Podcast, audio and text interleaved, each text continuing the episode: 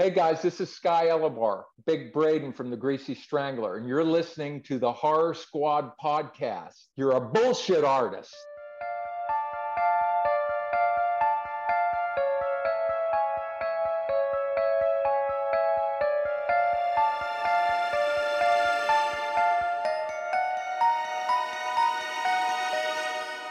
Hello, everyone, welcome back to the Horror Squad podcast, episode number 216. Tonight, we are going to be talking about what we do in the shadows, the movie, not the television show. Uh, I am here tonight with Steve and Sam. We are Toddless tonight, so I will be taking over hosting duties unless Todd decides to pop in. But you know, I wouldn't hold your breath, ladies and gentlemen. I know, I'm sorry, but you never know. So maybe stick around if you're a big number one Todd fan.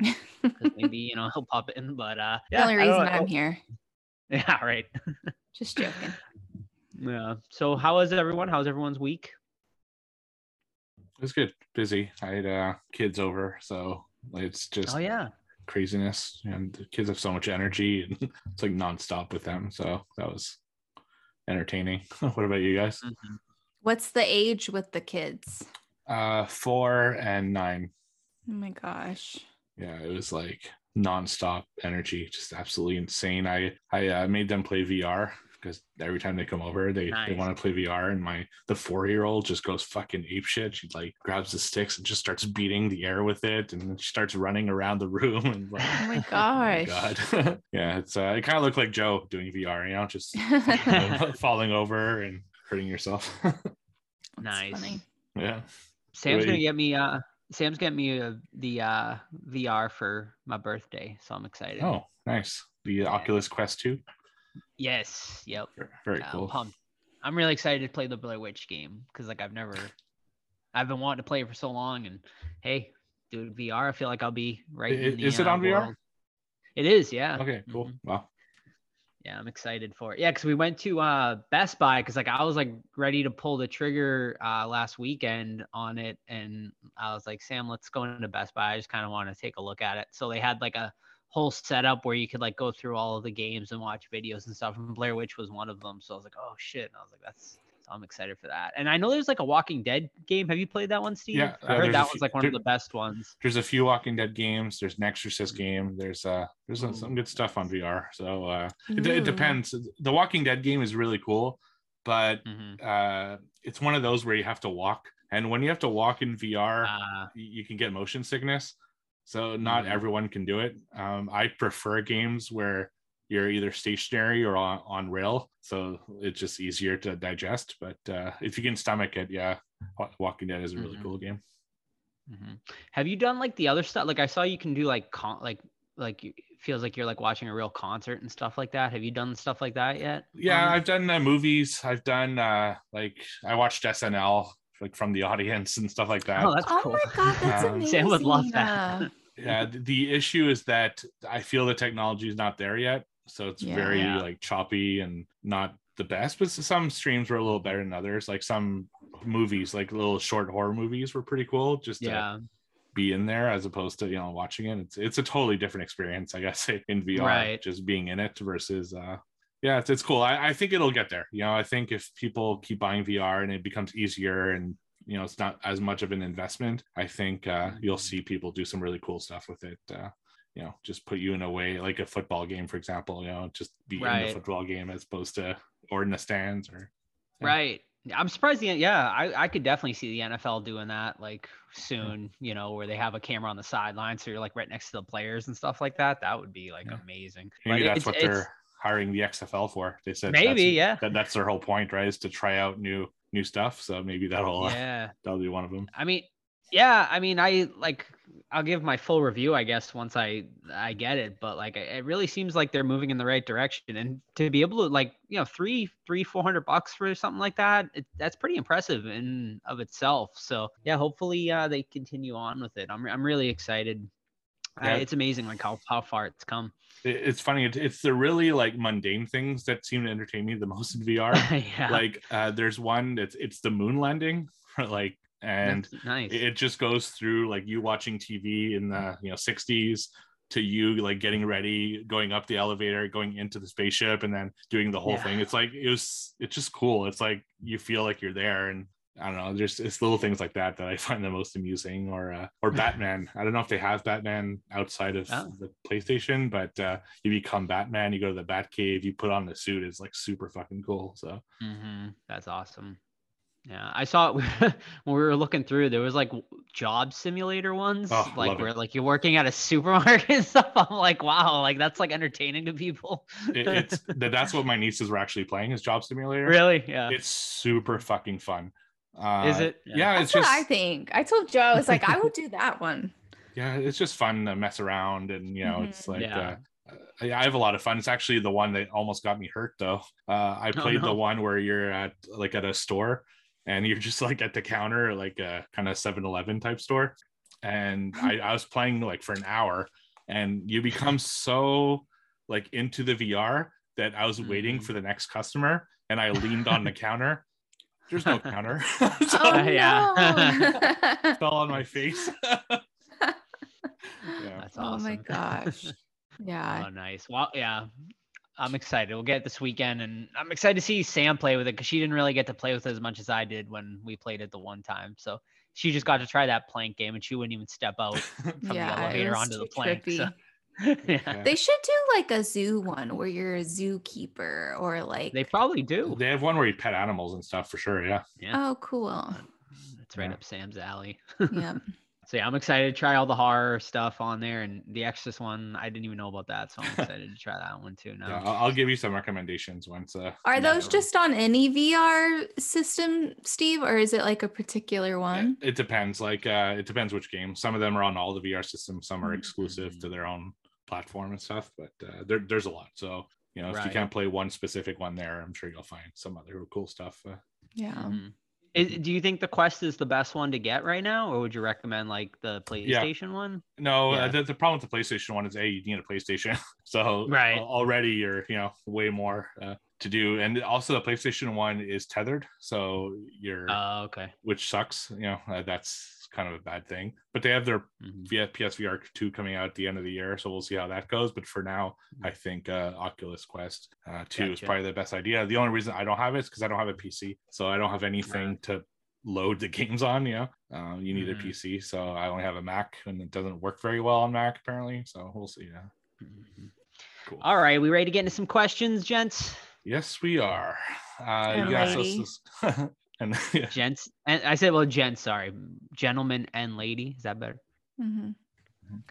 Uh, you can ask us questions on social media at the Horror Squad Podcast or on the Discord, where there's always a lot of great conversations going on. Uh, right now, we're actually voting for our March um, movie club pick. So we'll see what we do and look forward to seeing everyone and seeing what we review after doing The House in February. So, the first series of questions are audio questions. They come from Chuck. So, Chuck, what is your first question? Hey, Horror Squad. Chuck here with a few questions. First question What horror movie franchise or single horror movie would you like to see a TV show made of? Ah, man, there's. I'm trying to think. Um, let's go with. All right, someone else go. I can't think. Uh, just off the top of my head, Get Out could be a cool one. It could kind of be like a Oh. Twilight Zone. yeah.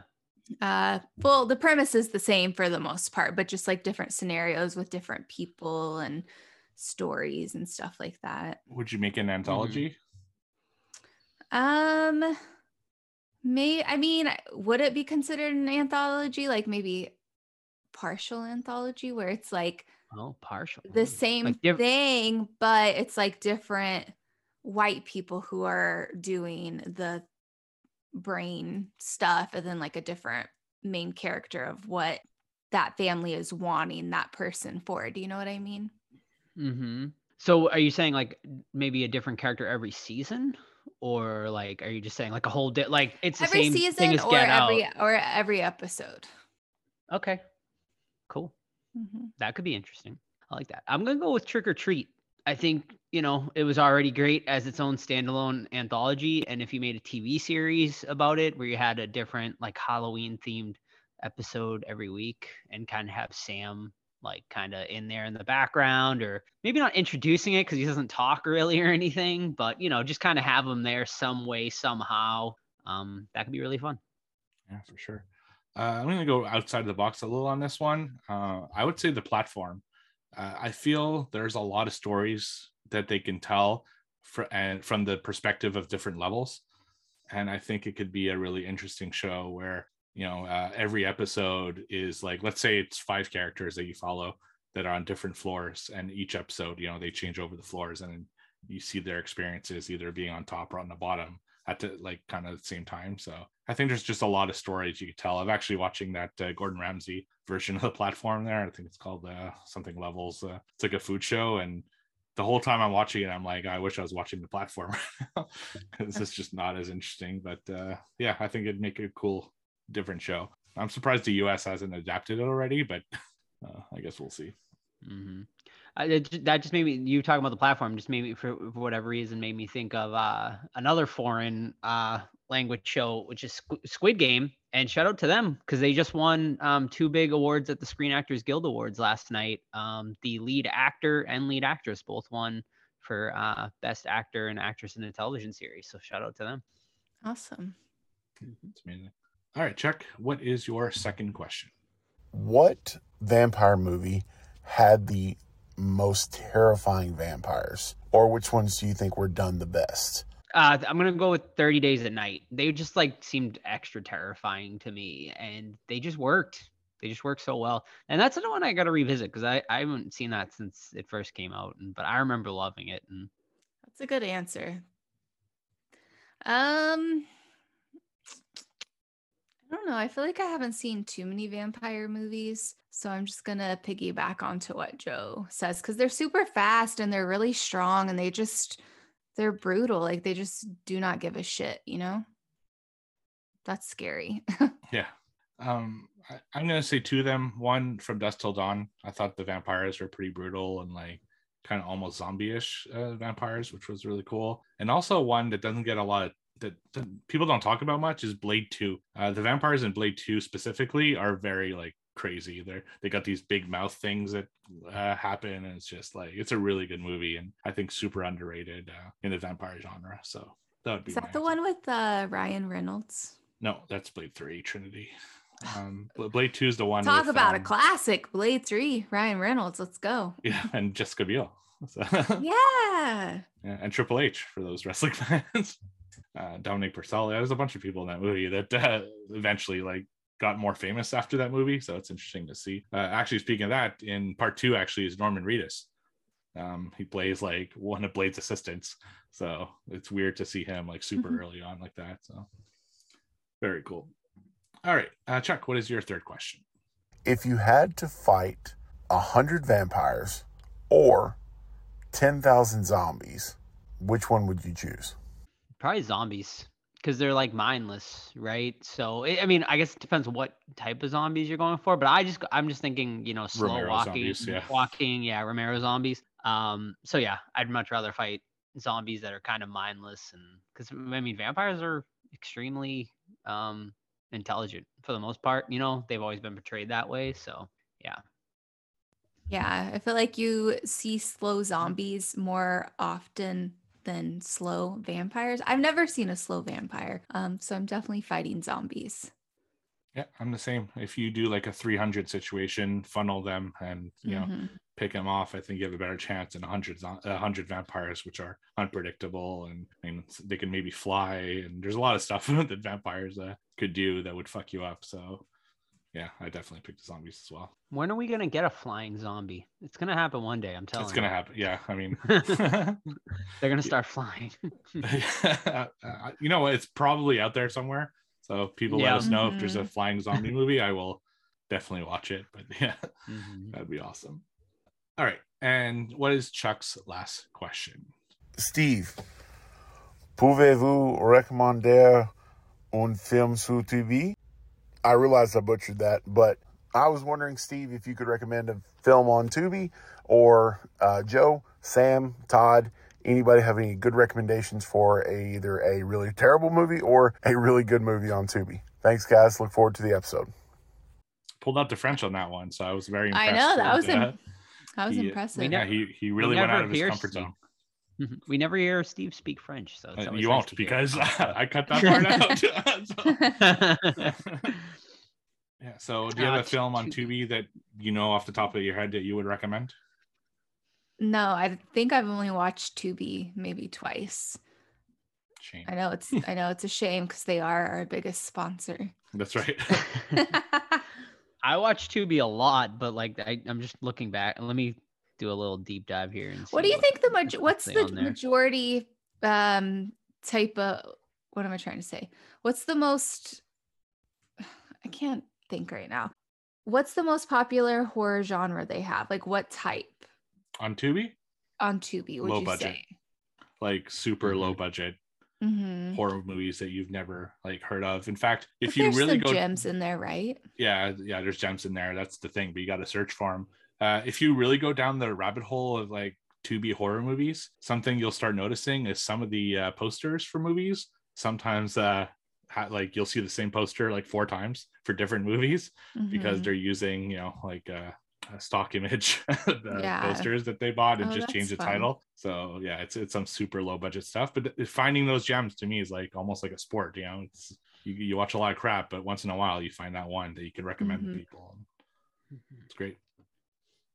Uh, I'm gonna go with Goodnight Mummy from 2014. It's from the same directors that did The Lodge, um, which is a movie I loved, and Goodnight Mummy is really good as well. So if you're a fan of The Lodge, I think you'll definitely like this one as well.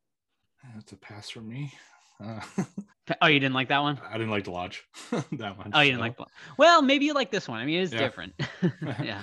Um, so I have three that I wrote down. Two that I've talked to. Well, I've, I've probably talked about these at some point in the show, but uh, The Undertaker, um, starring uh, was it Joseph Sp- or I, I forget his name, the guy from uh, Maniac.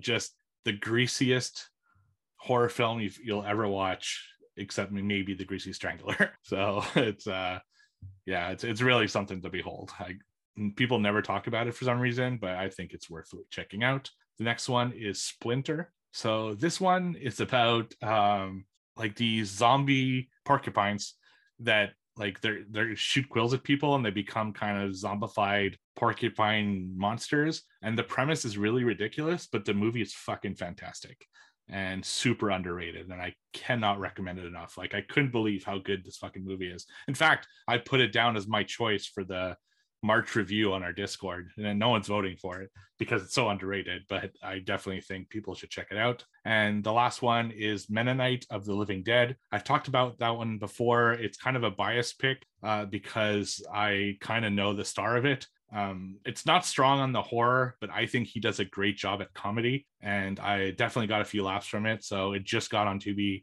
a few weeks ago, so I'd say check it out. Mennonite of the Living Dead. So that's my three picks. All right. Uh, let's go over to our Discord for some questions there. First one is from Cody, Odd Job versus 007. Team team movie or team TV show, which do you think is the better roommates? So looking specifically at roommates, we're not talking about uh, you know the the movie or the show. Just who do you think ha- is the best group of roommates? Out of the movie or the show? Like yeah, ensemble. You, you have to live either with the TV show characters or the movie characters. Which one do you pick? Um, it's tough. I'm gonna go with the TV show because we got Guillermo living with us because they don't have a familiar living with them in the movie, and I think Guillermo, you know, he takes care of the house and. You know, yeah, I know they got the familiar in the movie, but she just doesn't hit the same. So I'm going uh, the TV show one. I mean, Guillermo's great. Um, but I'm gonna go with the movie because I feel like they're not as annoying. And that's annoying as where I left off in season two. I have not finished it, so I'm like in a I'm in a sticky place with that show currently. Mm. Living with Colin would be tough. Yeah, yeah. Fuck that dude. Especially that he always wants attention and stuff. Yeah, like I already got Joe. Thanks though. Oh. I'm gonna go with See the what I deal TV show in, in this case. Uh, you know, I, it's the movie's a sausage fest, and I think that would get uh, you know very annoying. So I, I need some Nadia in my life, Nadja. Mhm. So I think for that reason alone, uh, I would pick the TV show. But you're right. You know, having a familiar like Guillermo would definitely be you know advantageous. You know, the one in the movie Mhm. doesn't seem to do very much work. like she uh she just pops in in and out here and there. So yeah, I think that would be great. Uh, we have another question, but I think it's two movie related, so I'm going to ask it when we actually review the movie a little bit later on. So I'll go over to some of our other social medias. Uh, next question is from Goblin Parade. What are some horror movies you didn't really like the first time, but after a rewatch you now enjoy? Good question. Very good question. I don't change my opinion all that much, honestly, but there are times I def um I tend to. Um one being um Puppet Master, the Littlest Reich. The first time I saw that one, I didn't really like that one, but then uh on a rewatch, ended up actually having a lot more fun with it. So that that's one that like definitely sticks out in my head. That's one that's like the newest Puppet Master that's come out for those of you who don't know the whole lineage of the 20 puppet master movies there are but that one was actually nice because it was like a kind of a reboot if full moon didn't do it really they kind of like sold off the rights and a new studio took it over so yeah Um, I wish there were more that came to mind, but this is gonna make Joe a little sad. So mine would be The Witch because the first time that I saw it, I think I watched it out. It was was it a theater release? The Witch? I can't remember. yeah it was I don't know if I saw it in theater. I can't. I feel like I would have, but anyways, I just it. I just don't like period pieces. Like I just it takes a lot for me to get into them. Um, but yeah, The Witch. I liked it better. Like the more I watch it. Um, for me, uh, there's two that come to mind: uh, Krampus and Killer Clowns from Outer Space. Uh, didn't love them either of them the first time I watched them. I don't know if it's expectation or whatever it was, but both of them, when I went through their Halloween Horror Nights house, I gained a new appreciation for them, and then I watched the movies again and like really love them both now. So it just took, I guess, context and an understanding to really get into them. So that would be my two answers there. i got two more and one that sam can go on board with too is uh the original Anna- the original annabelle we Oh, you know yeah. both didn't think we both thought we really disliked that movie and then we decided to do an annabelle marathon Yep. we ended up thinking that one actually wasn't so bad after yeah, all. I forgot so, all about that. hmm so that one was pretty good. And then the other one was in my head, and now I don't remember. All good. Shit. Yeah, it's all right. Whatever. All That's right. enough. Um, she also had the the reverse question. What are some horror movies you really liked the first time you saw them and didn't hold up on a rewatch? No, that's a great question. Um, God, I'm trying to think. I feel like once like I like a movie, it's tough for me to be like, oh, that's not as good the second time around. I'm sure there's something out there. I just nothing that's coming to my head right now. I'm looking around at my collection to see. hmm. I can't think of anything. That's cool. Yeah, it's definitely tougher. Yeah. Uh, see, to me, this was actually easier. Sadly. Okay. Really? Yeah. Well, when we did our '90s episode last summer, That's true. Yeah. uh, I started nostalgia factor. rewatching a lot of the movies from the '90s, and I was just like, it was constant disappointment. I mean, 13 Ghosts didn't like it as much the last the next time. Um, House on Haunted Hill didn't like it as much on rewatch. Um, there's just a bunch of them that I watch and it's like, damn, this is like, wow, these are bad. you know, uh, House on Haunted Hill because we reviewed specifically. I remember it was on my top 10 because I made my list early. And when we reviewed it, I was like, my God, it's not even close to anywhere in my top 10. It's, it's actually pretty bad. So sometimes, you know, nostalgia and memories just don't hold up to this day, especially, I find, especially in the 90s uh, and early 2000s, because that's when CGI was like prevalent more than ever and it wasn't that good yet. So people were using it like crazy to not really a good effect. You know, I think of House on Hill did it, uh, The Haunting did it. Uh, there's a bunch of movies that just, wow, the CGI did not hold up at all. And unfortunately, that hurts the movie today. So, yeah. So that's it for the questions for right now. We're going to do more at the end of the episode because they are what we do in the shadows related. But first, a little return to form here on our podcast because we are back to having some Deadly Grounds coffee. Everyone thinks because you're a zombie, you don't know good coffee. Well, they're wrong. There's only one brew that gets my seal of approval. Deadly Grounds coffee is my guilty pleasure. The aroma is so intoxicating. It brings all of my neighbors out of the woodwork. Deadly Grounds coffee. Coffee to die for and zombie approved. It's good to get a little deadly. Use the front door! Oh, they're so disgusting. Alrighty, folks. What watched? What have you been watching? All right. Uh, so the reason that we're doing a vampire episode this week is the day this episode is released is the 100th anniversary of Nosferatu uh, from 1922, and you know I was like, I, when I mentioned it to the other squad members, I'm like, we we should somehow honor this moment, but I don't know if Nosferatu itself is really worth reviewing because there isn't a ton to talk about Nosferatu. Uh, and we wanted to do Shadow the Empire, uh, Shadow of the Vampire, but we couldn't find it anywhere. It's like not on streaming anywhere. You have to basically buy it on eBay at this point, which really sucks. So that's why we did the vote for the vampires. But I did end up watching Nosferatu. Uh, I hadn't seen since college, and I was interested to revisit it because it had been so long. So Nosferatu is um, it's about a guy who gets a memo from Count Orlok, and he wants to basically buy a property uh, that's like in front of his building. Uh, so he goes to Transylvania and meets with him, and then of course, like vampire thing starts happening. He gets bit, and he goes back and he falls sick, and then Count Orlok makes his way to the new property uh, by like a boss carrying his own coffin around like it's like a like a box it's the weird weirdest thing i've ever seen uh he like literally comes off the ship grabs his coffin and just like holds it like you would hold like a like your sh- like a shipping box you know just like walking around going to his new place it's really uh creepy uh count orlok is super uh, creepy. This movie has great uh, shadow work. Like they show him in the shadows a lot, and the guy Max Schreck who plays him plays it so good. Like he's to think that this was made a hundred years ago is like crazy because the makeup is really on point. Uh, his performance is really on point.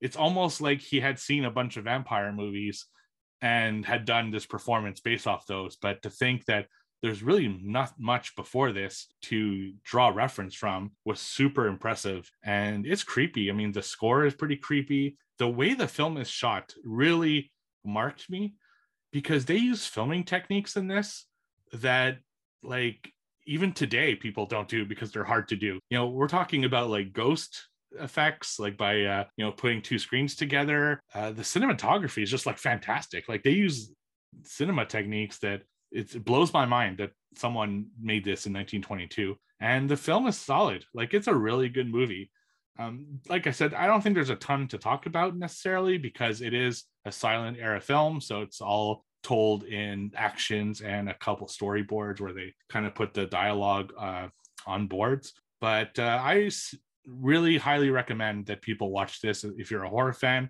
It's important to horror history and it holds up a hundred years and this movie is still fucking creepy so i highly highly recommend you check it out it plays like on a ton of services i personally watched it on Tubi i believe or maybe it was prime i don't remember but uh, definitely check it out that's nosferatu from 1922 Tubi. Tubi. Is that the first silent movie you've watched in forever, Steve? I'm sure. no i've, I've watched a few actually watched uh, them? it's the first one i talk about on the show though so Yeah. yeah it's uh it's it's very it's good it's a it's a really good one Mm-hmm. Yeah, it's only what an hour, right? Total uh it's like an hour 10 minutes i think so hour ten. Yeah. Yeah, I'm actually I've never seen the 1970s remake of it. Uh, it's also on Tubi. I'm gonna check it out probably this week because I am very interested. But uh, sorry, I'm really excited.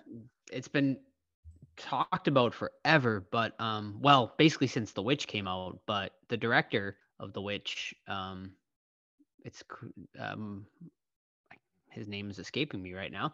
Um, but uh, he is supposed to be doing a uh, Nosferatu remake with Anya Taylor Joy, and they both like signed on for it, and it's just been on the back burner ever since. I'm hoping that they'll greenlit maybe after the Northman, but I think he would be like the perfect director to take that over too. So we'll I, I agree. His his work in like black and white and shadows and Yeah. everything like that is like top notch. And yeah, I, I Mhm. totally agree. and he's the type that would make it like a silent film again too. Like you know he did black and white with you know uh he shot. He you know he with the witch he legit only used tools from that time era to build the movie sets. And then in the lighthouse he used um you know like the black and white cameras like from that era the movie was supposed to take place in. So like he's like all about authenticity. So yeah i'm, I'm excited. I hope it happens Yeah, Robert. All right, Eggers my is fir- awesome. Robert Eggers, that's who it is. Yeah.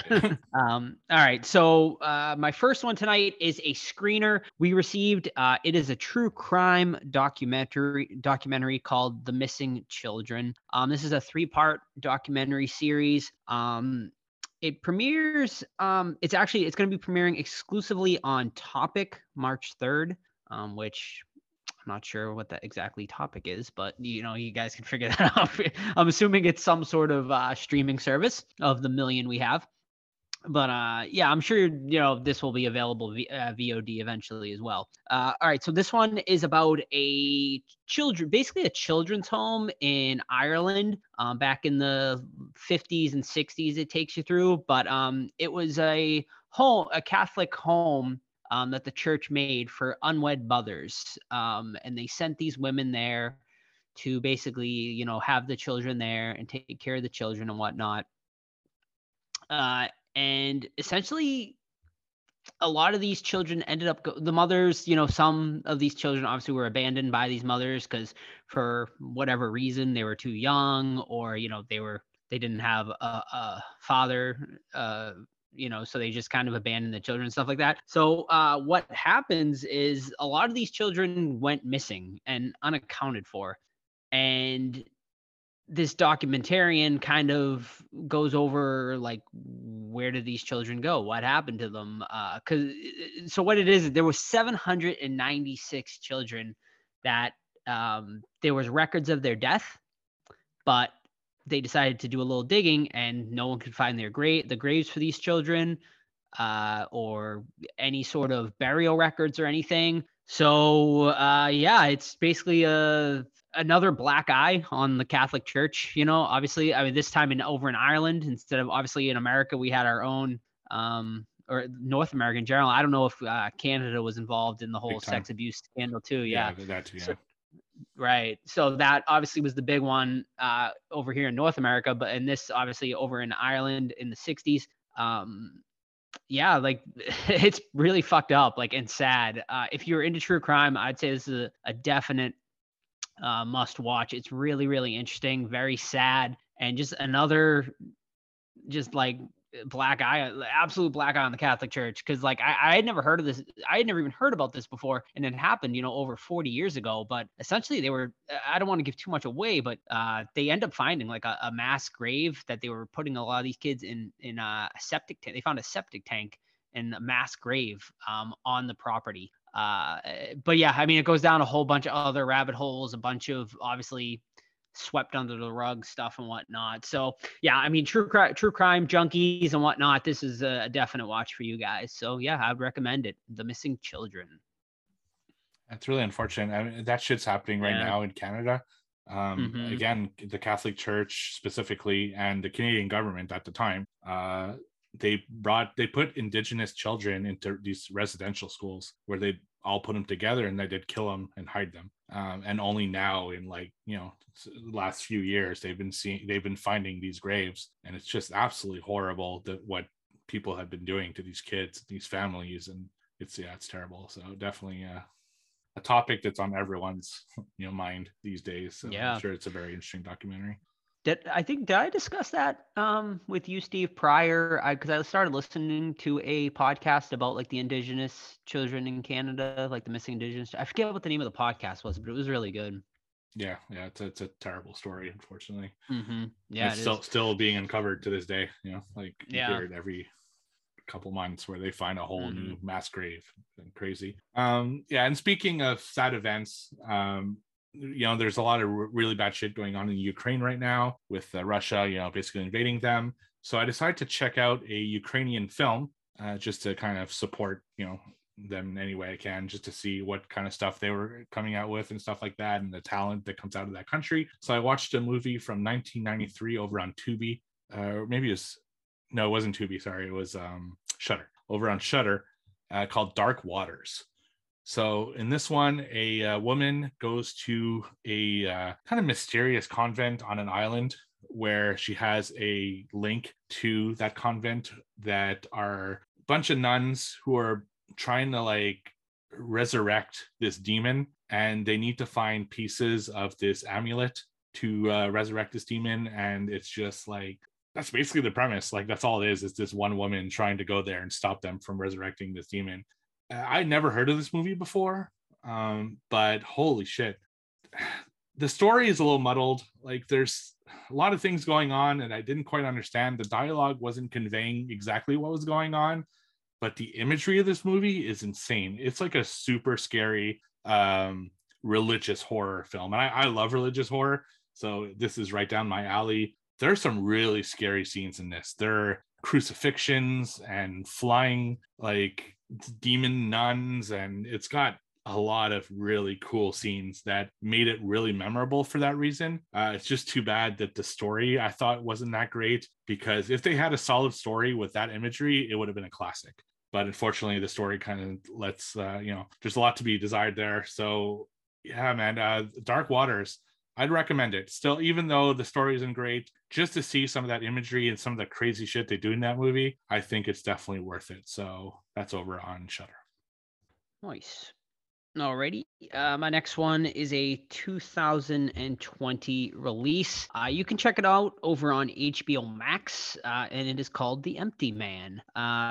This one, um, I've been wanting to check this one out for a while because I had heard like such. Mi- I had seen it make some of the best of the year lists. Uh, because I think it was ended up making. I think it did end up coming out in 2021 last year. So I did see it making some of the best of 2021 lists, and then I heard other people saying, "Eh, wasn't so great" and whatnot. So I was excited to check this one out.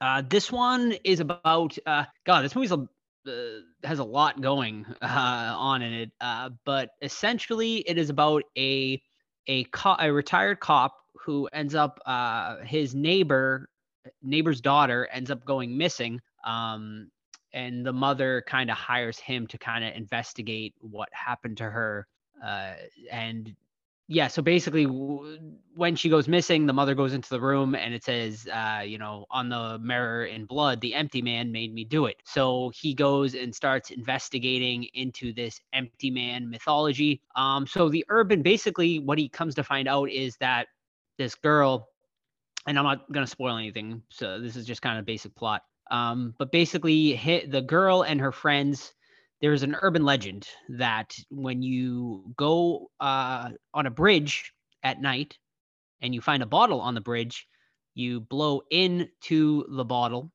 Everyone takes turns, and the empty man is supposed to, you know, appear or whatnot. Uh, so that is kind of the mythos of the empty man. And he goes down a rabbit hole and we end up finding out a lot more is involved and i will leave it at that because i really feel the less you know about this movie going in is definitely for the better because this movie takes so many different twists and turns um with one of the cool better intros I've seen in a horror movie in a long time. It's almost like this movie's almost like three separate movies. So we get an intro that's about 25 minutes long and that's intro. We don't even see the title card until the end of that intro, which is about 25 minutes into the movie. Um, but that the intro is really impressive. Um, and then you get this second part, which is when I started getting a little concerned about the movie because it turns, it kind of devolves into a Bye, like Bye Bye Man esque type movie, which I didn't really like the Bye Bye Man. Uh, and it just I was like, oh, all right, I this is just like gonna be like a typical like dumb teenagery type horror movie. But then we get to the third act, which is like a completely different movie um and it just turns it just keeps turning itself like into different movies. And it man i really love i really loved this movie. It was great. It would easily have been in my top 10 um last year had i seen it. Um not high top 10 but it definitely would have made you know the lower tier of my top 10 but yeah, it's like super fascinating. Um, I loved the mythology of it all. Um, you know, there's I don't want to say too much because I really don't want to give anything away, but I I really liked where this movie went. It was very um it was handled very like well, like with all the twists and everything and it's long. That's my only complaint. It's 2 hours and 15 minutes, which is way too long for like a horror movie, but I felt like it kind of needed the, the runtime uh, to get through everything it needed to get through. Cause like at first I was like, wow, this intro is re- like it was unnecessary for a lot, you know, for a lot of the runtime of the movie because it's like almost a half hour long. But then you find you find out why this intro was so integral to the movie, and you're like, well, you can't cut that because it was ended up being very important. Uh, so yeah, um, my only complaint runtime. Everything else I thought was great. So that's on HBO Max. Is that what you said? HBO, yeah, HBO Max here in America. I'm not sure about Canada, but okay. So one last one this week uh, for me, a little special three because uh, Todd is not here. It's uh, a movie I watched over on Tubi because it was leaving today, Tubi. So I got panicked and I wanted to watch it before I left. It's from 1978 and it is the remake of Invasion of the Body Snatchers. So this movie stars Donald Sutherland. Uh, it's got Jeff Goldblum and Leonard Nimoy of all people. Uh, so the story of this one is Donald Sutherland plays a health inspector, and uh, he's like in love with his assistant, and they start realizing that her his assistant's husband is acting super weird all of a sudden like he doesn't feel like he's himself he's talking to random people and she's getting she's getting like concerned about it and as they're trying to figure it out they start noticing other people are also going through the same thing like she overhears a woman at a book signing that is saying basically the same thing about her husband, how he just suddenly changed and started acting weird. So that puts them on a path with uh, Leonard Nimoy's character, who's uh, kind of helping him out, figuring out this mystery, what's going on. And at the same time, they start thinking there's also these really weird plants that are growing across the city, and, and they're wondering if that's somehow involved because that's the only thing that they can figure that might that kind of happened around the same time. And then the story just goes into uh, this crazy kind of path where uh, this plant thing is recreating uh, humans and then killing off the human that are kind of cloned and then taking over their lives and all for the cause of this alien species that came down to earth uh, in these plants and it becomes Donald Sutherland's kind of job to try to figure it out and warn everybody. He's trying to warn police, he's trying to warn the mayor, but the further he gets, the more people are corrupted. So no one's really on his side anymore. And you know, if you haven't seen it, I won't spoil the rest of it, but it ends on a bit of a twist. It's known as one of the bigger horror twists, I would say. I've seen a lot of top tens on uh, the biggest twist endings in the movie. I remembered really, really liking this. In fact, I probably even featured it on a YouTube video once in my favorite twists.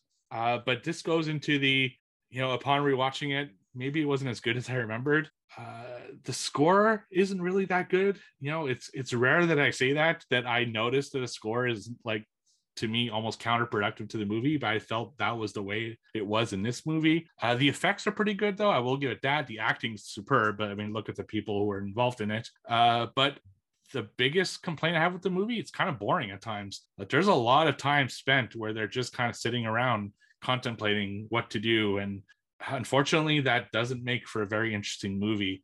And I do find that the story is a little muddled. Like it's not a clear what's going on, who's you know like unlike they live for example which i watched recently as well uh they, they have like something to make you know who's an alien and who isn't where in this one you really don't know because they're really just humans that are acting weird. So it's not as clear who, who's like who's corrupted who isn't. So it plays a little bit into it but i think if there was some kind of sign that you knew that they were uh, other than just like emotional signs i think it would have been a little bit better. But still a classic movie uh, that's invasion of the body snatchers over on tubi. Nice. I don't know if i've ever actually seen that one so yeah maybe i'll maybe i'll give it a shot i don't know uh, yeah, I'll have to find somewhere else in Tubi. It's leaving tonight. so. yeah, right. All right. I'm telling you, man, that stupid leaving soon on Tubi makes me panic every single month. Like, yeah. oh my god, I got to consume all these random fucking movies. Yeah, I missed mm-hmm. out on Bio Biodome. What, what can I say? To, oh man, not. I know. Wow. Like my That's whole my whole year is ruined.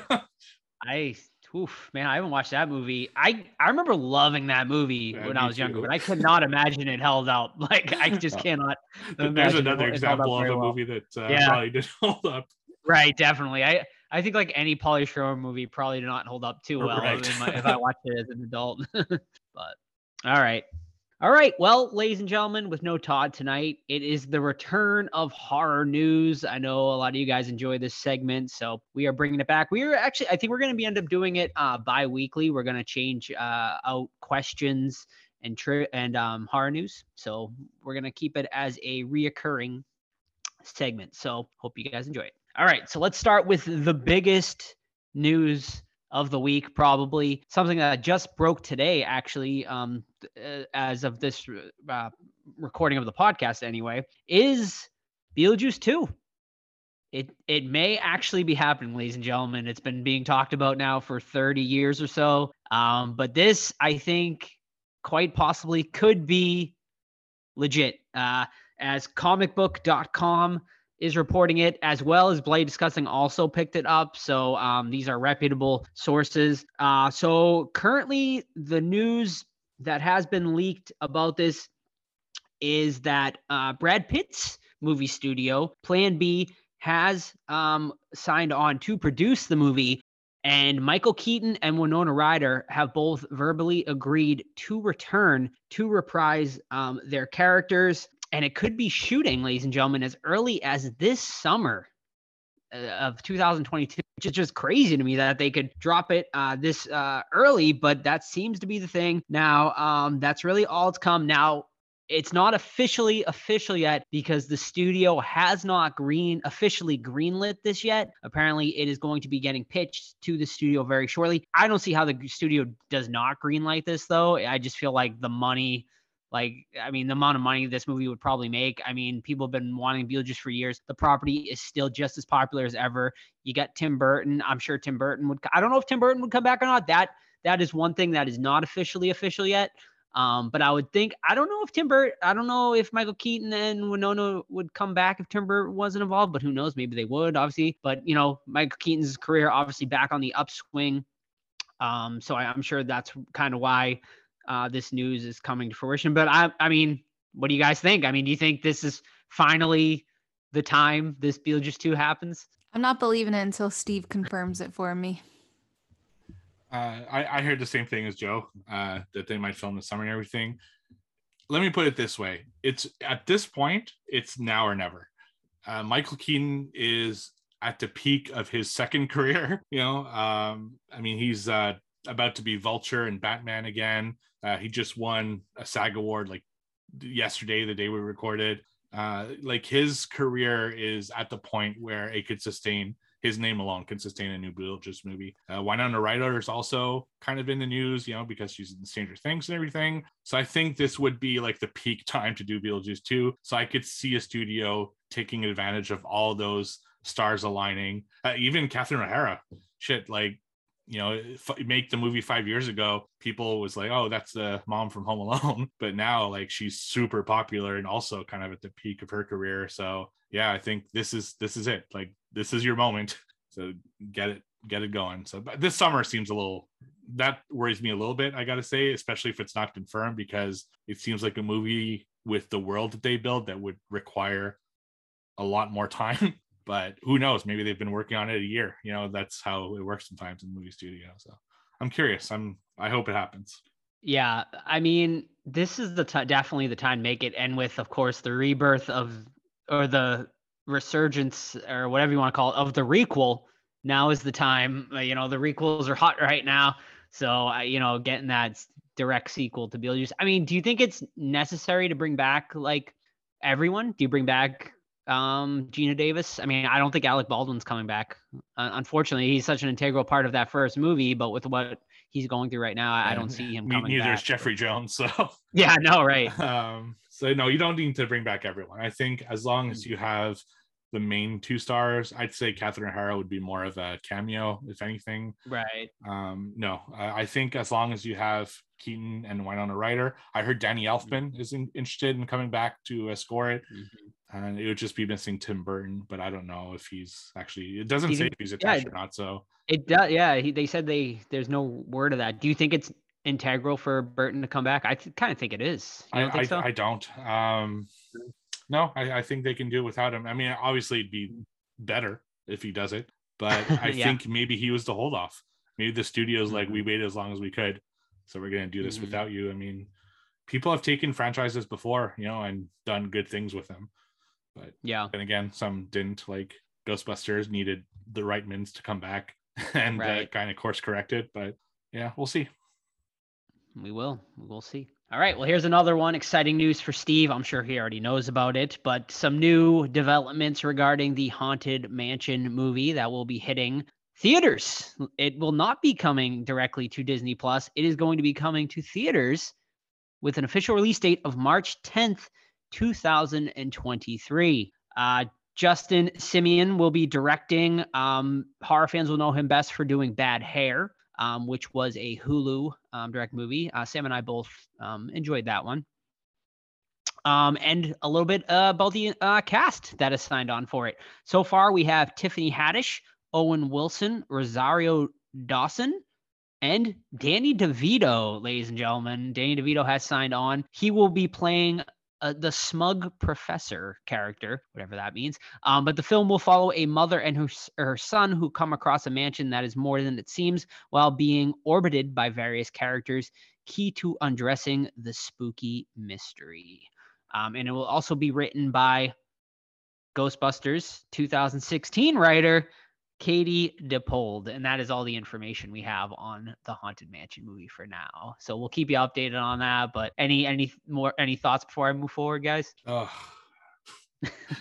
uh, yeah. Um, I don't know. Like my expectations are so low at this point, uh, based only off. I mean, I've said before a million times, Ghostbusters is like, ugh, it really hurt my heart, and it was the writing. You know, the writing and the directing, because the actors were great, and you know the franchise is great. But if they have that crew behind Haunted Mansion, I don't have high hopes, but that's only a good thing. You know, they can only surprise me at that point. It's just sad that the best Haunted Mansion adaptation we have is the Muppets. So, I mean, the Muppets are great, but that shouldn't be the best Haunted Mansion adaptation right now. So, we'll see what happens. You know, I got, I'll, I'll watch it, but I have very low expectations. Mm-hmm. You excited for that one, Sammy? I mean, I was, but with Steve's points, now it's kind of made me a little less excited. Is it shocking? To, it's shocking to me that it's coming to theaters and it's not just going to be a Disney Plus release. What do you? What does Um, that mean, Steve? Like, why do you think they're doing it that way?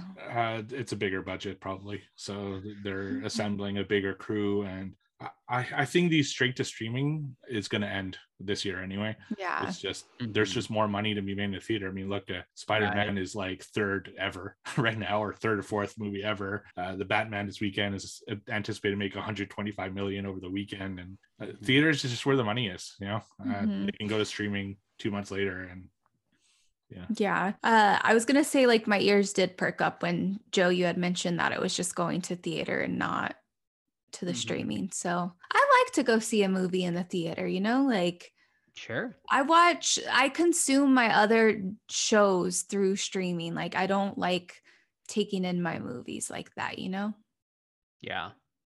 Call me Yeah, old no, I mean- Sure. No, it, I mean, it's definitely fun. I think it just depends on the movie, right? Like some are better theater experiences where others aren't as necessary. Uh, a prime example, I think, being like uh, Studio 666, the new Foo Fighters movie. Like, I really want to see that, but I'm not, I don't know if I really want to pay the money to go see it in theaters type thing.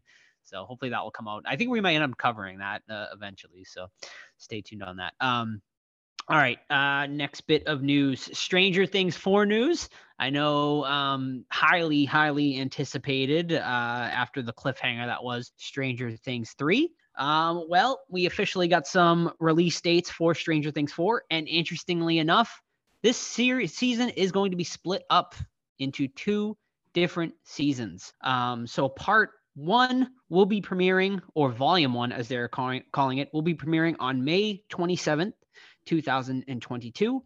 And volume two will arrive on July 1st, 2022. Uh, they said this season is also going to be twice the length of previous seasons. Um, and yeah, that's really it. Uh, a little plot synopsis, kind of a teaser. They said, uh, meanwhile, back in the States, a new horror is beginning to surface, something long buried, something that connects everything. I'm sure we'll be going back and forth between um, where we left off with uh, Hopper, who obviously is still alive. I think probably the worst kept secret ever with him. Um, but of course, the uh, exciting news for horror fans is Robert Englund is going to be in this season playing a pretty, I think, major character. He's going to be playing uh, the character Victor Creel, a disturbed man who is imprisoned in a psychiatric hospital for a gruesome murder in the 1950s. Um, so yeah, that is all the information we currently have. Um, what do you think? Two parts? Do you think this is like a good idea, or do you think eh, too much? I mean, okay, they're like, okay, this se- this season's going to be in two parts, and this season is twice as long as last season. That's just Yeah. two fucking seasons. Like, just, Yeah, right. call it, just call it that. Yeah, we got two more seasons. Okay, we don't need to fucking make part one, part two. Yeah. Um, yeah, I'm just happy there's finally a date. It's been so fucking long Mhm. since you know Stranger Things. Yeah, what's it been? three. Two years? Two years. I Yeah, feel like like it's co- been over- longer. COVID, right? Mhm. That's just completely. uh, Yeah. Yeah, it might have even been 20. Was it 2019 maybe? In uh, like Yeah. September 2019 that that show came out. So Well, I thought it was supposed to come out around Christmas time, like just this past Christmas. Was it not? Or that's just when they released a little trailer? they, they released like a little teaser trailer at that time around. don't uh. I forget what event was around that time, but yeah. No, no shade to the Stranger Things fandom, but literally, I do not give a crap anymore. Like, I've already moved on. I don't even You remember say that. anyone's. You say that, but then when the new season comes out, you're like, "This is the, this is the best thing ever. I love it. I I've love it seen so in my life. You were obsessed with Stranger Things three when it came out. You loved it. I Three? remember. I don't even remember Yeah. what three was. That was like the fourth, the one that released like on Fourth of July, and it was like all very like Americana and like had the like the fireworks. And, I mean, I like, wasn't obsessed neons. with it. I li- I I liked You the liked it cinematography of it, but it's Mhm. like, like I don't even know where these things are coming from. Like I don't even know. I none of my questions have been answered, so I'm over it. I'm over it. Like not. I'm over it. Nothing can blow my mind like Euphoria can. So literally, I don't care about these other shows now. Is there going to be Well- a Halloween episode though in that part too? Better be. I don't know. We'll see. my question, my question is, uh, I'm assuming we'll probably end up covering this on the show. Do we wait and do both parts at once, or do we like? No. Uh, I- split I it up? think people want us to do like a weekly recap instead of. Oh, that's right. Okay, right? that's right. So Okay, maybe we'll okay, do that. We'll have like a segment where we Okay. talk about the episode from the past week, or I don't know if it's dropping all at Netflix- once. Is Netflix usually once? dumps it all at once. Yeah. Yeah, if they do that, then maybe we'll just put it weekly as if it's a weekly Yeah. show. I guess Maybe. we'll see. We'll see how it goes when when it comes out. Right. Well, a little bit of extra Stranger Things news as they have also announced Stranger Things 5 has been greenlit and maybe Sam you'll be happy to hear this. It will be the final season of Strange of Stranger Things. The fifth and final season um of Stranger Things. So that will be it. We got Stranger Things 4 two-parter and then Stranger Things 5 they'll probably do a 10-parter and call it the, the final season like Walking Dead has been going its final season for five years now. But uh, yeah, I mean, do you think it's? I I think it's probably a good time to end it. I feel like it's kind of run its course at this point because it's just become like a bit repetitive, right? Like how many like monsters can you fight in the same town over and over again? Um, but yeah, I mean, it, it's- been a it's been a great run, so, and I think they're probably ending at the right time. And the kids are all getting older now too, so you kind of lose that whole, uh, you know, adults fighting monsters definitely isn't as fun. No, I mean it's not even that they're getting older that makes me lose interest because you get attached to these characters so you kind of grow up with them but it's Right. like it's literally the same thing every single time like oh there's slime oh someone passes out like and you're telling me that there are like season 4 part A and part B is not even out but they're already trying to shove season 5 down my throat talking about it's greenlit like I don't care Like, let's. Why can't? Why does it have to be four A and four B? Just do four. Or four and five, and make the other one six. That's what I'm It's saying. like I don't understand. yeah it's it's weird um so one of the kids has to die right this season like they kind of have to because at the, if they if they don't kill off a kid in It'll probably be season four then the stakes are just not there you know they need to raise the stakes somehow and to me that ha- you have to take one of the kids so which kid gets gets the the axe I agree with Sam. I think Mike would probably be because he's like the one that's probably least liked, like or cared about out of like everyone. So like, I feel like it because like he disappeared the whole first season, right? He was the one that was in the Upside Down. So like, I just feel like he's ever since he's just kind of been like, I mean, he is a pretty big character, but I just feel like he would be the one they would kill off out of all of them. But I think everyone would. They would know that you're expecting that, so they would make it Mhm. someone else. Okay, well, I mean, they ain't killing Eleven, and they ain't killing uh. that's it Finn, that no mike's Finn wolfhard character. It's- Okay, it's, who am I- um, what was his name was it will Will. Yeah, Yeah. Will. Will. That's who I meant. Yeah. Yeah. See, I- that's I've already forgotten. That, that that'd be so cheap. Like it's almost cheap to kill. It kill. would. Yeah. Yeah. it would. But like, who are you gonna else? You, I guess you'd kill out. What's her face? Um, the new character that came in. Uh, Mad- Mad the Max redheaded or- girl there. yeah. Yeah. Yeah, but didn't she Mhm. move? Didn't some of them move away? It's like yeah, they, they're like half of them moved away, but yeah. mean. They could oh, kill. that Uh, doesn't what, matter. they could My kill bad. the babysitter. Kill the babysitter kid there. yeah, as long as they don't kill Steve or Dustin, honestly, I don't care. that that's the or only what's two his untouchables. face? What's his face? Who was? Who's her brother? Her- The, the babysitter, right? Oh, her brother. He's dead, right? He died. yeah, he he, was he like di- he died in season three. Yeah. Yeah. the villain. Yeah. The like. He was like the villain. Like the Right. thing went into his body. Why'd he have to Yeah. die? Sorry. All right. I mean, but if Well, Tom that- Holland's gonna be in season five, then there you go. sign You're me in. up. Right. All right. Well, we'll keep you guys up to date on Stranger Things, and obviously we'll be covering on the show. So stay tuned. All right. Next bit of news. Jamie Lee Curtis, it is an end, ladies and gentlemen, for Laurie Strode, as she has officially wrapped on Halloween ends. Uh, Already. she took, yes, uh, she took to Instagram and left uh, this little message. Uh, she wrote, A bittersweet end for me on the Halloween movies. I've made great friends and have collaborated with wonderful artists on these three movies. And today, my part in the film has been completed. And with it, the end. And she puts end in all capitals. The end for me of this trilogy. It's all because of the fans who have always supported me, and more importantly, Laurie. So uh, that is what she said. Halloween Ends, of course, is slated for a theatrical release on October 14th, 2022. Um, interestingly enough, this movie, of course, is going to have a four year time jump after uh, Halloween Kills. And that is really all we uh, know for now. Um, so, yeah, 2022. It's coming out this year. this year, yeah. I don't believe it. Yeah. It's So obviously she probably dies, right? Because it's like sure. everyone else is still filming, and she literally just started filming like three weeks ago.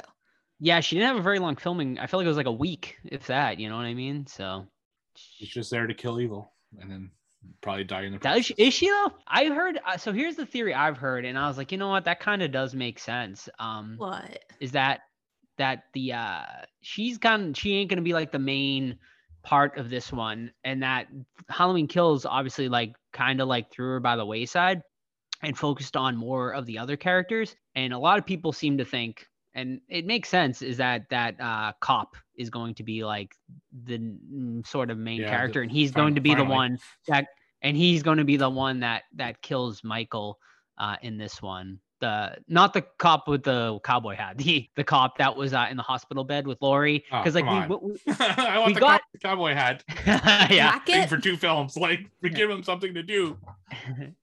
no, not Brackett. I forget his name. It's not Uh, Brackett. Who's Brackett? No, Am no, he's just a. Am I making that up? the- no, there's no Brackett in this one. Who's Brackett then? Sheriff Brackett from the first one. Oh, you. Oh yeah. Well, Brackett dies. Didn't he die in the last one? Not Link. Did Michael ever get to him? No. No, I don't. I forgot so. Brackett. I forgot Brackett came back and uh, working as the rent a cop in the hospital or whatever. In this Right? one. Yeah, yeah.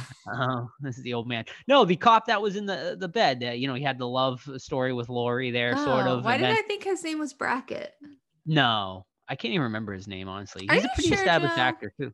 No, I'm positive it's not Brackett. Okay. All right. It's Hawkins. Um, Hawkins. Hawkins. Thank you. Hawkins. Yeah. So obviously, like the whole movie, the whole, he was an integral part of that last movie because he had the chance to kill Michael uh, in the '78, and he didn't, and like he's been living with that regret ever since. So a lot of people think he's going to be the one to to kill Michael in the end, and so I don't know. Yeah, obviously, ju- just by our conversation, I think this movie's gonna be a mess. like, Yeah. like, oh my god, Halloween Kills really took this wins out of sail for me on this one. Yeah. Um, like I'm just, I don't know what to expect with this one. I just feel that they're gonna somehow fuck it up. Because they're bringing back all the people from the first one, right? All the fucking evil dice night crew, and hmm I don't know. Like, hopefully they start killing off some of those characters. Uh, we'll see. hmm Alrighty, just a couple more to, for tonight, ladies and gentlemen. Um, another big news here. Of course, I know everyone is excited for this. Nicolas Cage's new Dracula movie. Um, the movie will be titled Reinfeld or Reinfield, uh, and we've gotten an announcement about it. It is going to theaters, ladies and gentlemen. I am shocked about this. It is going to getting a theater release. It'll be arriving in theaters April 14th, 2023. Of course, Nicolas Cage will be playing Count Dracula in it. Um, also, uh, Robert Kirkman from The Walking Dead is involved uh, in this as well. He, um, I guess he wrote, he pitched the movie. It was his uh, pitch. Chris McKay also uh, will be directing. Uh, he did the Tomorrow War. Horror fans might know him best for that. Uh, and Nicholas Hoult, who is credited with Warm Bodies and Mad Max Fury Road, will be starring as the central character. Is that the is that um the kid the- like the main kid from Warm Bodies? That's the main kid from Warm Bodies. Okay, He was uh, yeah. Beast in X Men, and yeah, the, the one of the soldiers in Mad Max. He's very good. Well, he'll be yeah, he'll be playing Dracula's henchman in this. Uh, the film is said to be a modern day adventure story that is comedic in tone. The film will be centering on Reinfield, who will be played by Hoult, uh, who has grown sick and tired of his centuries as Dracula's lackey. The henchman finds a new lease on life and maybe even redemption when he falls for feisty, perennial angry traffic cop Rebecca Quincy from uh, who you guys might know from Awkwafina. Uh, so yeah, that is really all the information for now. But yeah, I mean, uh, oof, I, I'm shocked this is go- going to theaters, but uh, I- I'm excited for it. yeah, this seem, seems more like an HBO Max type thing. Right? yeah, Um, totally. But hey, to each, I, I don't think this will do well in the theaters, to be honest. Uh, Yeah, just one of no. those things that. But I'll, I'll watch it on you know streaming whenever it comes out. Absolutely. Alrighty. And last bit of news tonight uh, A Quiet Place 3 officially in the works, uh, ladies and gentlemen. But here's the interesting thing about uh, A Quiet Place 3. Um, well, one, it is going to be. Uh, well, actually, well, I'm sorry. So we're getting the spin-off movie. The spin-off movie is coming September 22nd, 2023. Going to take place same universe but completely different characters. Um, and now we got A Quiet Place Part 3, which we aren't going to be seeing until 2025. Um, seems to be quite a long time to wait um, for a third movie. Uh, no official word yet on if Krasinski is going to be coming back to uh, direct this one, but I assume the rest of the family is going to coming back. But I don't even know about that because I know Emily Blunt said she didn't even want to come back for the second movie. Um, and you know, I don't know.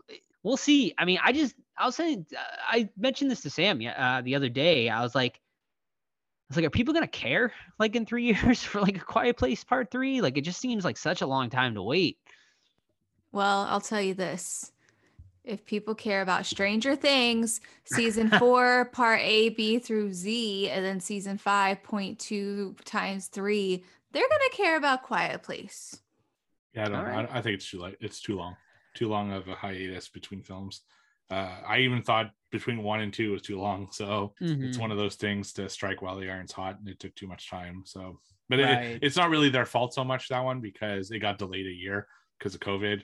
Um, Right. So there's that. As far as I think the reason they're pushing off to 2025 is because they're waiting for Krasinski and Blunt to be available. Uh, Mhm. Heavily rumored that Krasinski is going to be uh, Mr. Fantastic and Marvel in the MCU. So he'll probably Okay. be busy doing that if that's true. Yeah. Uh, so they're waiting kind of for him to be free from that before being able to do this. So we'll see. Because Mhm. or else why wait, right? Like I or even if they don't bring him back, why why is that the third one and not the other one? You know, it's it's if it's the third one, it has to be the same characters. It- or else it would just be the spin-off and then it would make no sense to have a different like differentiate the two. So yeah. Yeah. Well, we shall see. And yeah, uh, that is it for horror news this week. But stay tuned. We'll be doing this uh, bi weekly for you guys. And I hope you guys enjoy the segment. And if you have any horror news, you know, you want to hear us talk about, feel free to email us, the horror squad podcast at gmail.com, or just write it in on uh, our Discord. Maybe we'll make a little news um, section of it now too or something like that if you guys want to discuss and whatnot um the news segments as well. Um all right so that is it. Uh you guys ready to talk about what we do in the shadows? Let's do it. all right let's talk some what we do in the shadows. 2014 directed by taika waititi. Uh yeah so uh vampire housemates try to cope with the complexities of modern life and show a newly turned hipster some of the perks of being undead. Is he a hipster i don't know about that Yeah, a little bit. Yeah. kind of oh sort kind of sort of uh yes i mean that's pretty the basic synopsis about this uh so this movie is shot uh mockumentary style um where we follow essentially three vampires i mean i know we have the fourth one um but he's not as prevalent as the other three but yeah so we follow uh viago played by taika waititi uh vladislav played by jermaine clement and uh, Deacon, played by Johnny Brugh. And we also, of course, have Peter, uh, who was played by Ben Fransham. But yeah, the four of them live together in a flat in New Zealand. And we uh, we see at the very beginning of the movie is that they were given basically this documentary crew was given access to uh, these vampires living in the flat before um, a big uh, vampiric council type like party or whatever like that. And yeah i mean that that's it. We basically just follow these four vampires in their everyday life dealing with just everyday like mundane activities and just you know like just the simple like problems of life like fighting over who did the dishes um, and whatnot. And you know them just trying to go out and the problems of getting dressed when you don't have reflection to see how you look in outfits and whatnot so uh, you just deal with like a bunch of really funny and uh, zany moments uh, throughout the entire movie. And I mean, that's basically uh, it. Um, so yeah, um, you know, I, I guess let's start off with uh, Sam. Uh, why don't you give us uh, your thoughts on the movie and maybe a little about your thoughts on on the television show as well, Guess. Um or just how you maybe how you were introduced to what we do in the shadows, and then like your review of the movie, and then we get. Oh, so you want me to talk about you? So Joe introduced me to what we do in the shadows. Um at the time when I saw it for the first time a few years ago, I'd never seen it, never heard of it, didn't know anything about it. Uh I think also we were at maybe like a haunted house or somewhere and they were playing it and Joe kept talking about it. He's like, This is the part where this happens, and this is, and I'm like, I literally cannot hear the movie. I don't care. Like, I just want to watch it. So we watched it, and you know, I was like, Yeah, it's pretty cool. It's pretty fun, you know, like a mockumentary about vampires. That's cool. Um, I liked it. Uh, I will. I don't know. I kind of have like um. Maybe you can tell because I've been quiet this whole episode, but it's like something about what we do in the shadows right now is just not sitting right on my tongue. Like I just don't. I don't know. Like I tried to watch the movie again today, but I feel like it's it kind of um mixed in with the show so much that I couldn't really remember like how the movie was different and then kind of pick things out of the show if that makes sense like it just all kind of blends in for me which I don't know what that means or how I feel about that but yeah um so with the TV show I was super excited I loved season 1 Because what they just finished two, right? Three, well, three. three is the one that just finished. Yeah. Okay. So I loved season one. Season two was okay, not as great as one. And then three, I just could not even finish because it's literally the same bullshit. I only watch it because Guillermo's the best. Like he's my favorite. That's the only reason I watch that show. Um, but yeah, just something about season three. I just I couldn't keep forcing myself to watch it. Now I know you're probably like, well, Sam, you watched shitty American horror story. Like, can't you just power through what we do in the shadows? And you know, I know I'm kicking myself in the ass too. I think I will because Steve said it does get better. And I think Todd also said it gets better. So maybe one day when I'm doing laundry or something, I'll put it on. Um, but yeah, I really don't have a lot to say. I mean, do you guys have a lot to say All about right. this movie?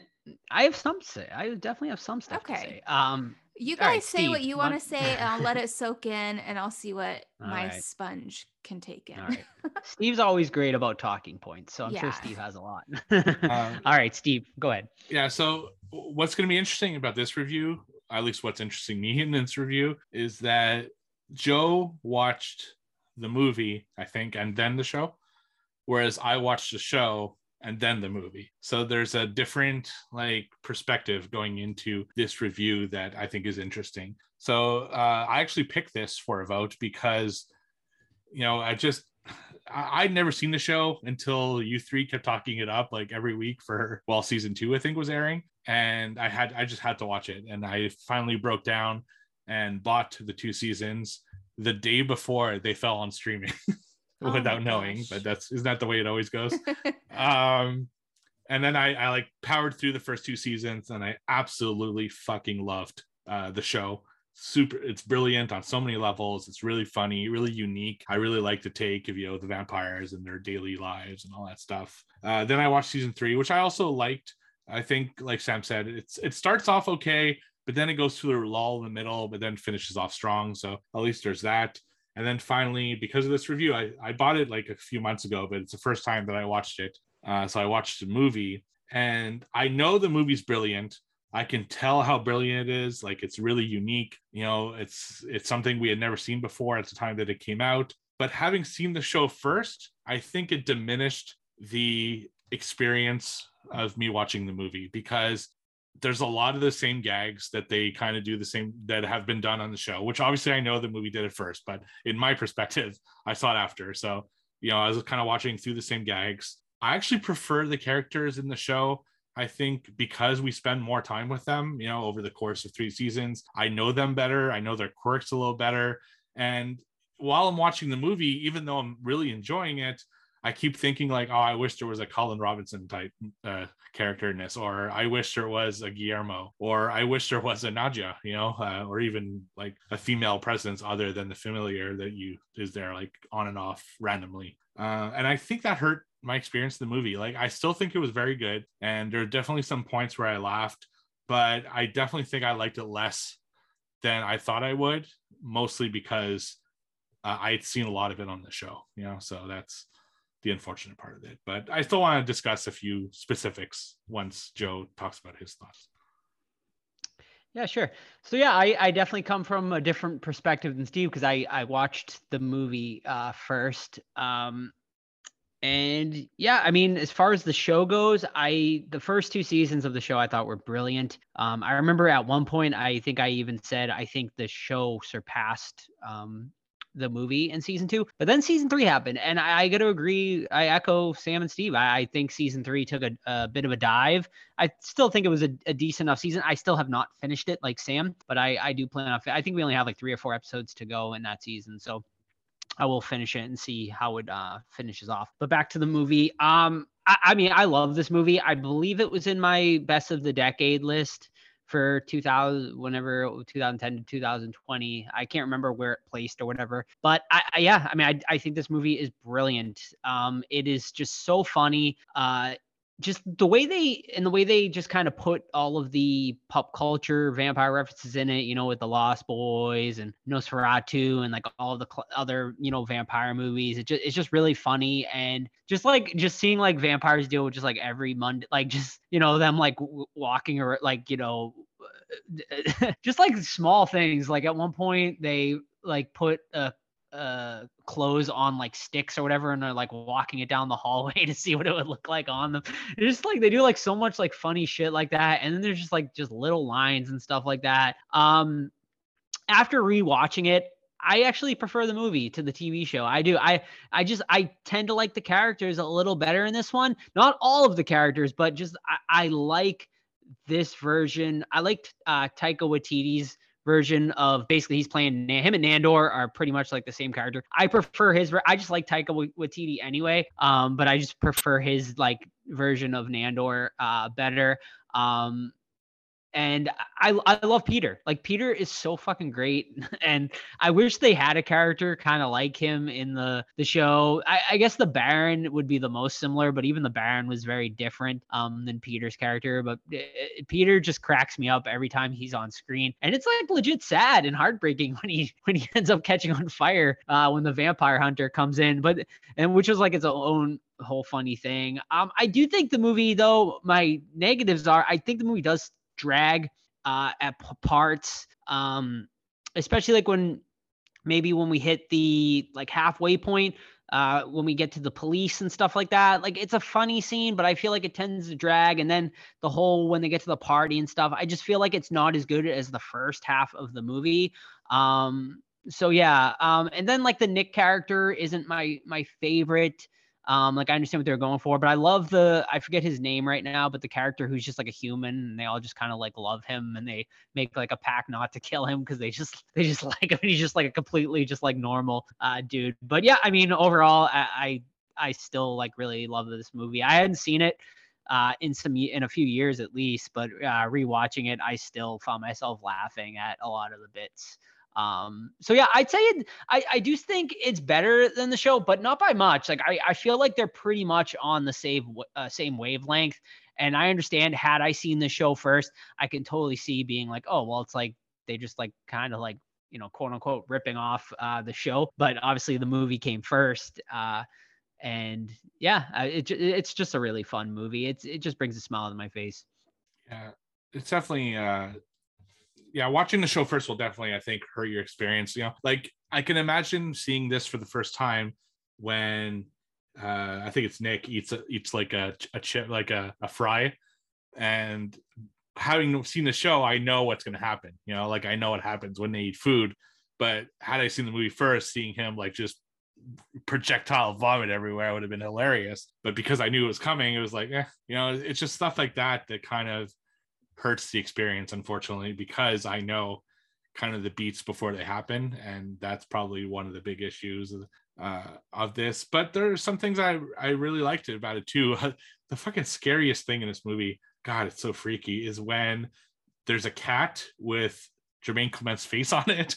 Like, holy shit, that was like terrifying. And yeah, there's these little moments just when they're vacuuming and doing like these little mundane things. And you're right, the first half is better because they're just you're just seeing the life of a, of a vampire you know as kind of normal people but as vampires and it's it's really interesting and funny and you know it's just stuff like that. I really much prefer the first half. It's when the nick character starts coming in a little bit more that it unfortunately falls off for me as well.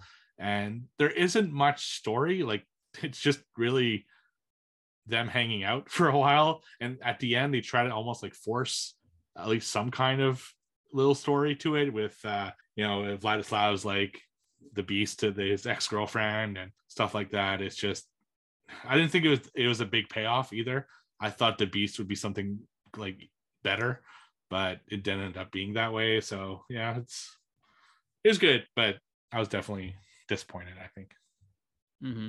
Yeah, and I I agree with you, Steve. I I think the lack of a female vampire in this one definitely like makes me appreciate Nadja more in the TV show because I, I, think having that um you know female aspect of a vampire is just it just adds to it and just having all male vampires here it's fun and all like having but you know because you know they can act a certain way and whatnot but Nadja i feel like brings um some sort of uh I don't levity, I guess, to the to the television show that you don't get here in the movie. So I, I do wish they had some sort of female vampire in here as well. Right. I also like how much dirtier the show is compared to the movie. Yeah. Like Right. they really like they go, really go for it in some scenes in Yeah. the show uh, without explicitly showing anything, but suggesting a lot. and Mhm. that's something I kind of missed. You know, I, I I like that they go there in the show and the movie. They don't really go anywhere near that subject. You know, so Right. that's kind of a bummer as well. Mhm. Uh, any specific scenes you want to talk about before I go to the questions to kind of spur some discussion? Mm, Um, I mean, it's just like I mean, like uh, all like the I love when they go out like in like go on the night of the town, you know, and they can't go into the nightclubs unless they're invited in, which is great. And then like they steal the other vampires, and then it's this is just it's just like such a small throwaway line, but they talk about how um. They talk about how you know once you get bitten or whatever you don't age or whatever. So they find like these they see these like two kind of younger girls uh, vampires on the uh, street and they walk by them they're like, "Oh, what are you guys up to tonight? Meeting a couple pedophiles or something?" And they're like, "Yeah, we we, we found a couple pedophiles online. We're gonna go eat them or something." It's just like so like a little stuff like that. It's just it was just so funny. And then like they go in, they're like, "Yeah, this is like the hottest like vampire club in town." And they go in, and there's like three people inside there, and just like watch it. It's just yeah, just like they're they're just so nerdy, and it's just like so funny that they think like they think they're all like so cool and sexy and stuff. But you look at you see them what they really are and they're just like a bunch of like just nerdy vampires. It's just really funny. I think my my favorite scene in the movie is when uh so at first uh it's he's talking about like kind of yelling at one of the other ones because uh he didn't clean up after himself after like killing everything and it's like my couch used to be like white but now it's red you know stuff like that. And then in a later scene when he goes to feed he's like putting down newspapers and like he has towels and shit. And i thought that was so funny and like a good payoff to a joke that happened earlier in the movie. And then how how like he fucks it up he hits an artery and then his like blood sprays everywhere. He's like oh guess that, that didn't go how i imagined. And i really like that scene just i love when they do payoffs like that you know like he's actually listening to his own advice even though it didn't work out as well. And thought that was clever. Yeah. Uh, sam you have any favorite scenes that you recall from the movie? I don't. he hated it.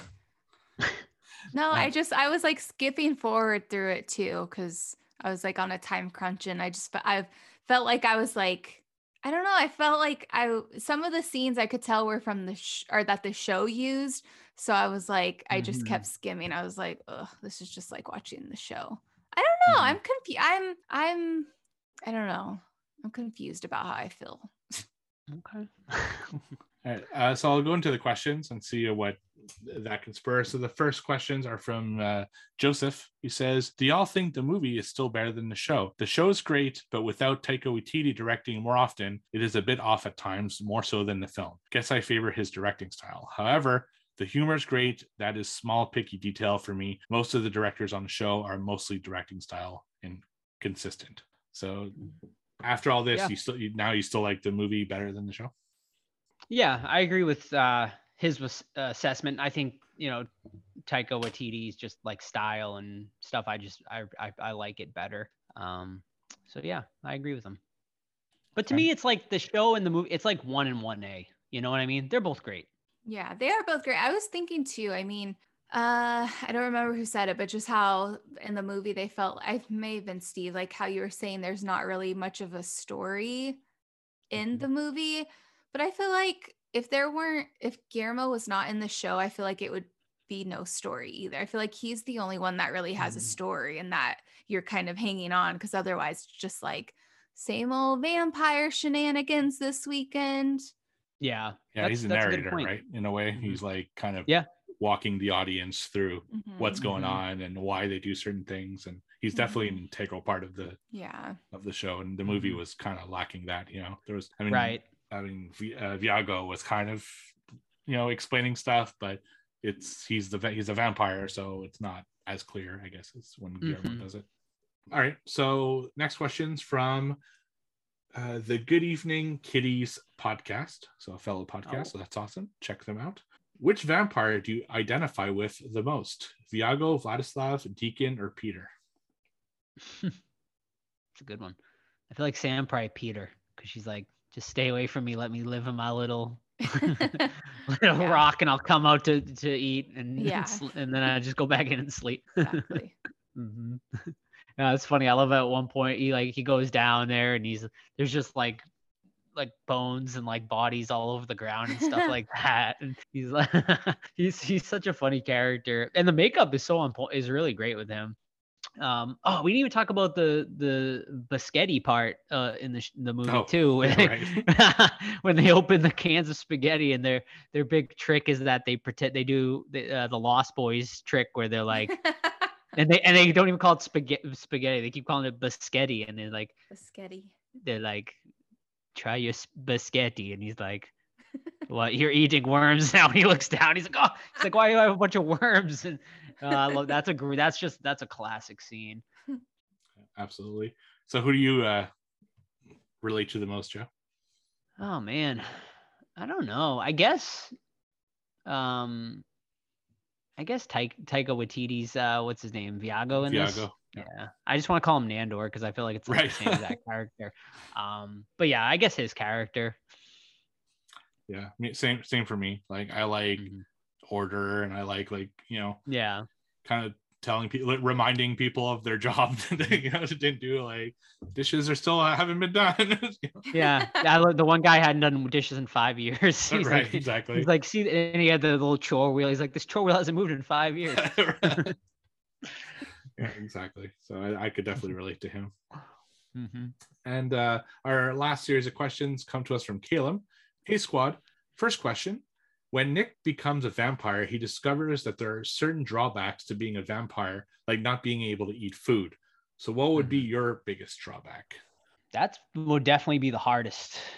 I think, like, not being able to eat human food, but then also like having to go out and like kill people and to drink their blood. I feel like would be quite a crisis, like a existential crisis in a lot of ways. Like, I feel like I would feel really bad like about it, and I feel like it would take time they're to like. bad people. Yeah, you do like Yeah, a, I mean, I to guess catch a predator to, type like- situation. Yeah, right. You know? Yeah, you'd have to like a, De- a Dexter situation where you just kill the Right. bad people uh, Mhm. in your life. Yeah. So I'll just kill the humans and then take the pets. What about you, Sam? What would be your biggest drawback to uh, being a vampire? Um, I don't know. What else could there be besides like worrying about the flesh that you're gonna eat and then not being able to eat Well, human? you can't go outside and can't go out in the sun. That's Yeah. fucking fine with me. I hate the sun. I hate daytime. no garlic. You have to sleep in a coffin. You, Fine uh, with me. you, uh, you see everyone that you know that isn't a vampire die. Die. Yeah, because you lived forever. Mhm. That'd be okay. Yeah, you can only go out certain times a day. You know, it's like I don't know. There's Can't see your reflection. Yeah, That's can't see your reflection.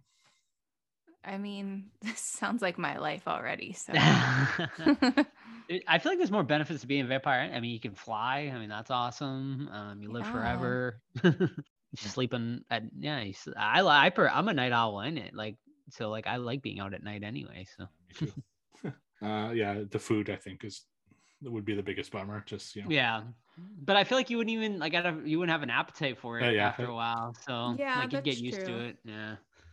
no, for sure. Um, his second question: If you could have the combined personality of any two characters from the universe of What We Do in the Shadows, who would they be? For example, I choose Stu and Peter because I like to be left alone unless I'm being brought food like Peter. But when I do go out, I like getting along with everyone like Stu.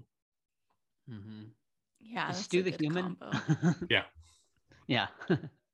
um, I will go with um, I'll go with uh, Viago from this, and then I will go with uh, what's his name from the show, um, Which one, Laszlo? the dirt, the dirty one. Laszlo. Yeah, Laszlo. yeah. I go with the two of them together. Because I was going to do the same. Were you? yeah.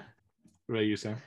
It's a, um, I great guess I would do Peter from the movie, and then maybe it's tough. I want to say Nadja or Guillermo because he's like such a little worry wart, and that's how I am in real life. yeah.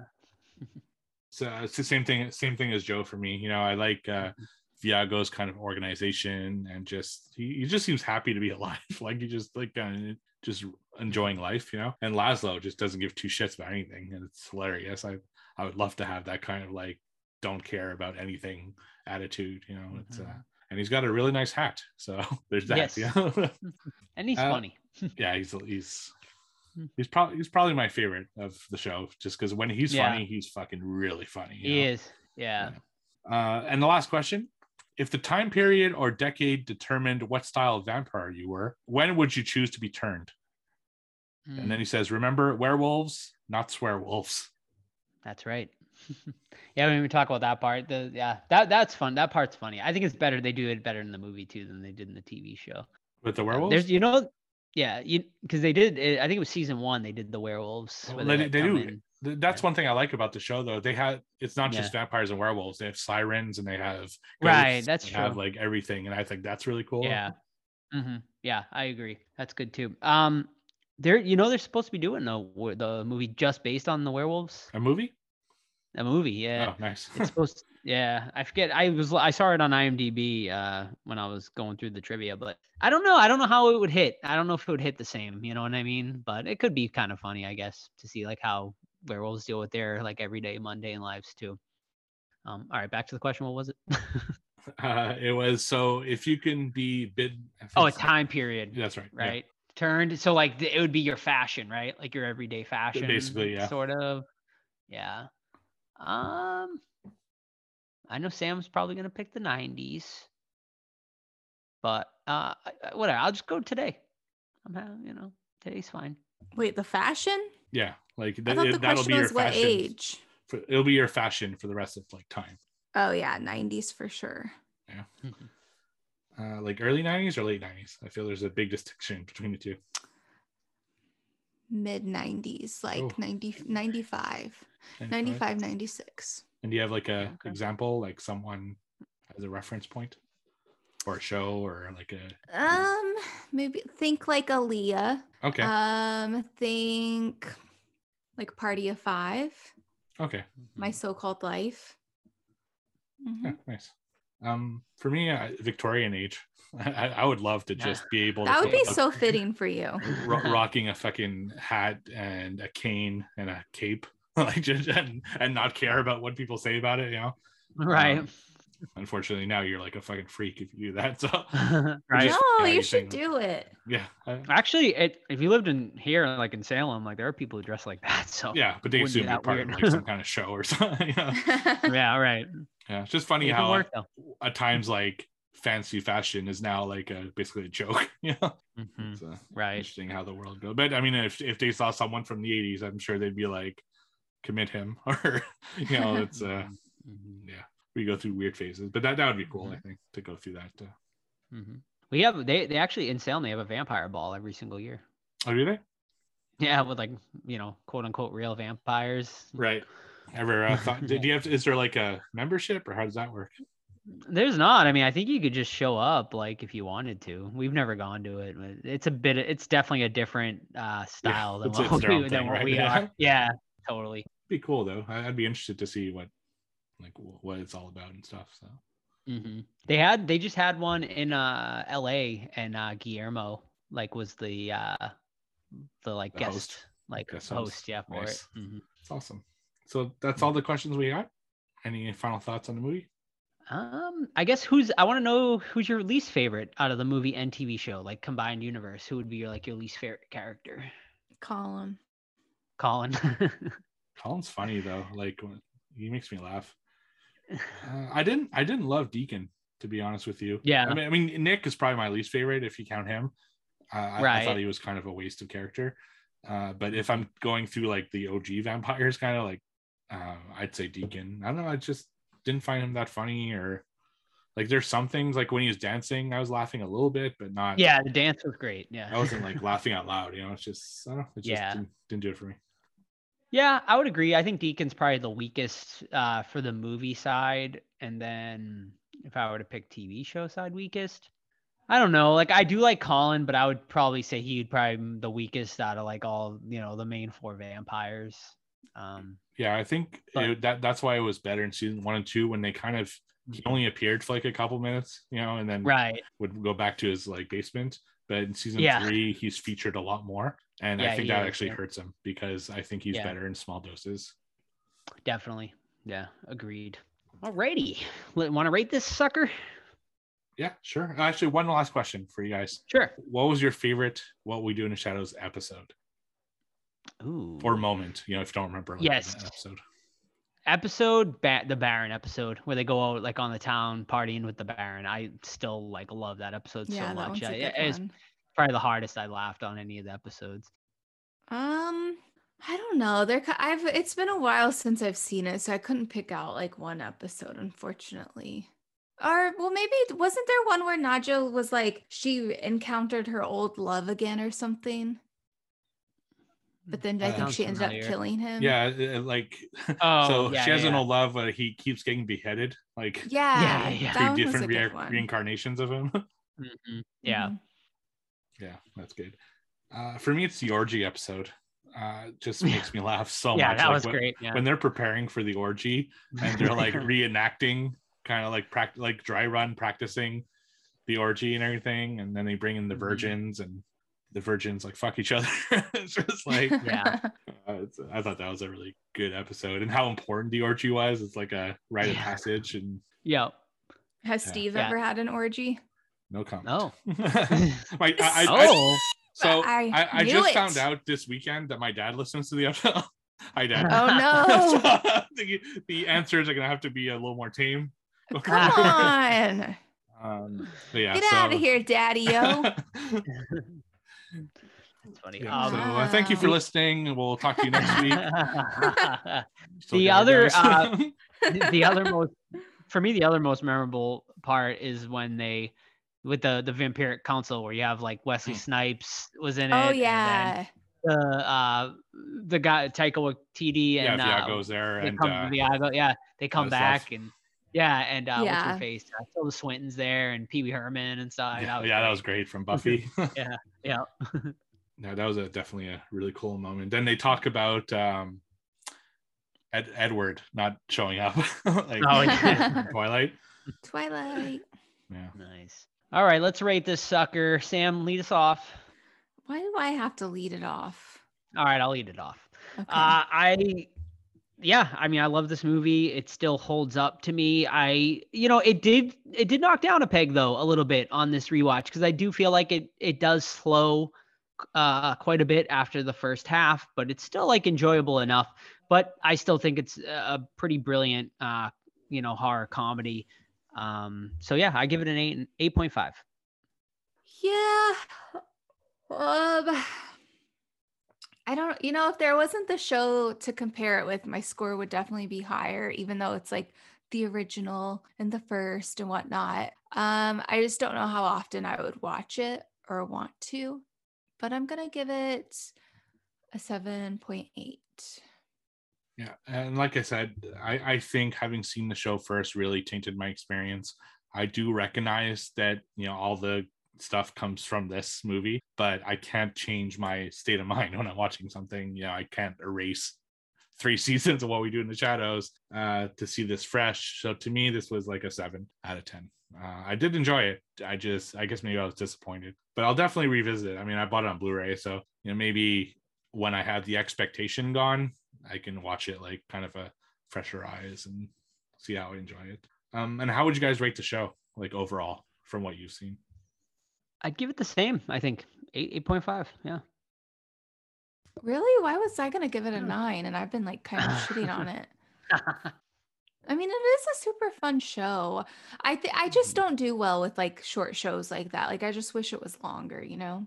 Um I guess 8.8. And I give it a nine.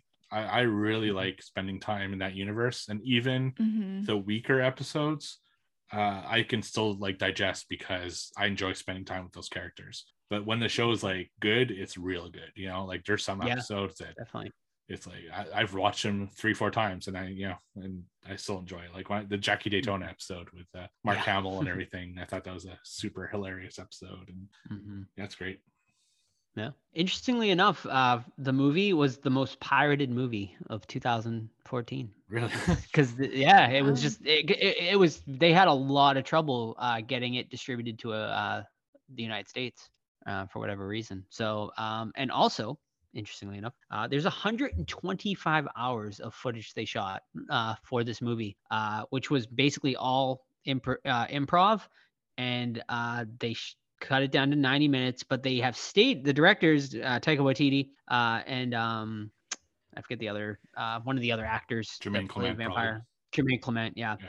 Uh, they said that they're they have considered releasing all of the footage, uh, and then fans can uh, create their own uh, 90 minute movies based on all the footage. So that'd be kind of cool. yeah, that'd be awesome. they, they, there technically could be a better movie out there. Who knows? Yeah, yeah, that'd be awesome. I'd definitely like Mhm. to see that. I'm sure they did some crazy shit. yeah. oh yeah. Steve, I'm gonna need another rating from you. Okay. I'm gonna need your rating for that orgy that you're not gonna talk about. he said no comment. Yeah, so no comment. He can't Listen. confirm or deny. Look, if I have to answer and come up with a drink option and food snack option every week, you can tell us about the orgy. All right. Uh, so next week, uh, we don't exactly know. I don't have we decided what we're gonna do. I know we were talking about near dark, but Yeah, I think we're gonna have to ask Todd because so what happened Okay. is that we did a vampire vote, and though it for the second fucking vote in a row, we fell on a tie between two movies, which was What We Do in the Shadows and Near Dark. And uh, then I started a, a revote on Discord, but as the revoting was happening, we Todd wasn't there, so we decided we're just gonna do What We Do in the Shadows, even though Near Dark was winning the revote. So uh we'll see i, I don't know what would either near dark or no exit is that the other no, yeah, no exit. That just came out on Hulu. Um, and Todd read the book, so I feel like it'd be a good one to discuss since Todd read the book, so that we could he can kind of discuss those parallels between the book and the movie. And I've seen a lot of people saying it's pretty good, so might be one worth checking. And it's you know Hulu, so most people can watch it. So. yeah and that's uh disney plus in, in canada Disney Plus in Yeah, I checked. Canada. Yeah. Yeah. So yeah. So I, I would say lean we're probably gonna lean towards that. Maybe. Mhm. We'll see. We'll talk to Todd and Talk to you know, Todd, we'll yeah. see. So either it's either gonna be near dark dark or no exit most likely. So yeah. Watch them both, prepare because we're probably gonna if we don't do near dark next week, we'll probably do it the following week. Uh so yeah. yeah absolutely All right, guys, that's going to wrap it up for another episode of the Horror Squad podcast. Be sure you're following us on social media. Check out our Discord. Um, we're going to be doing another movie for the movie club for March. So stay tuned for that. And thanks so much for listening. And we'll talk to you next week. Stay vampy. Bye. Bye. Enjoy your biscotti.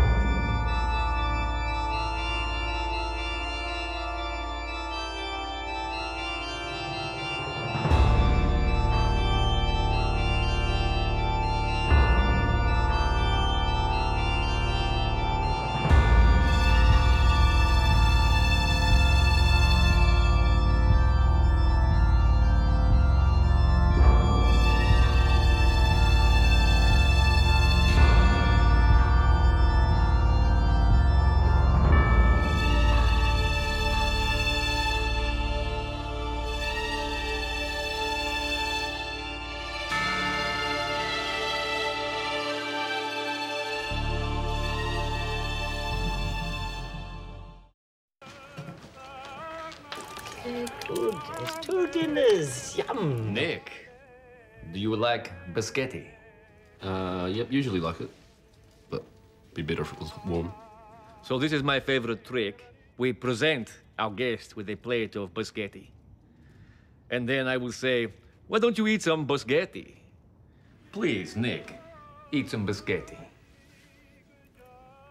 I didn't realize you enjoyed eating worms, Nick. No, no. They are worms. There's worms wiggling around in my plate. is worm-like, but not actually worm. We stole that idea from the Lost Boys, but I put a nice twist on it. Nick, how does it feel to have a snake for a penis? Jackie, my penis has disappeared. There's a cobra snake. No one's going to mistake your penis for a cobra neck, okay? Believe what you My me. spaghetti. No, it is just a normal penis. I'm out. I'm out. Josephine, you like Boschetti?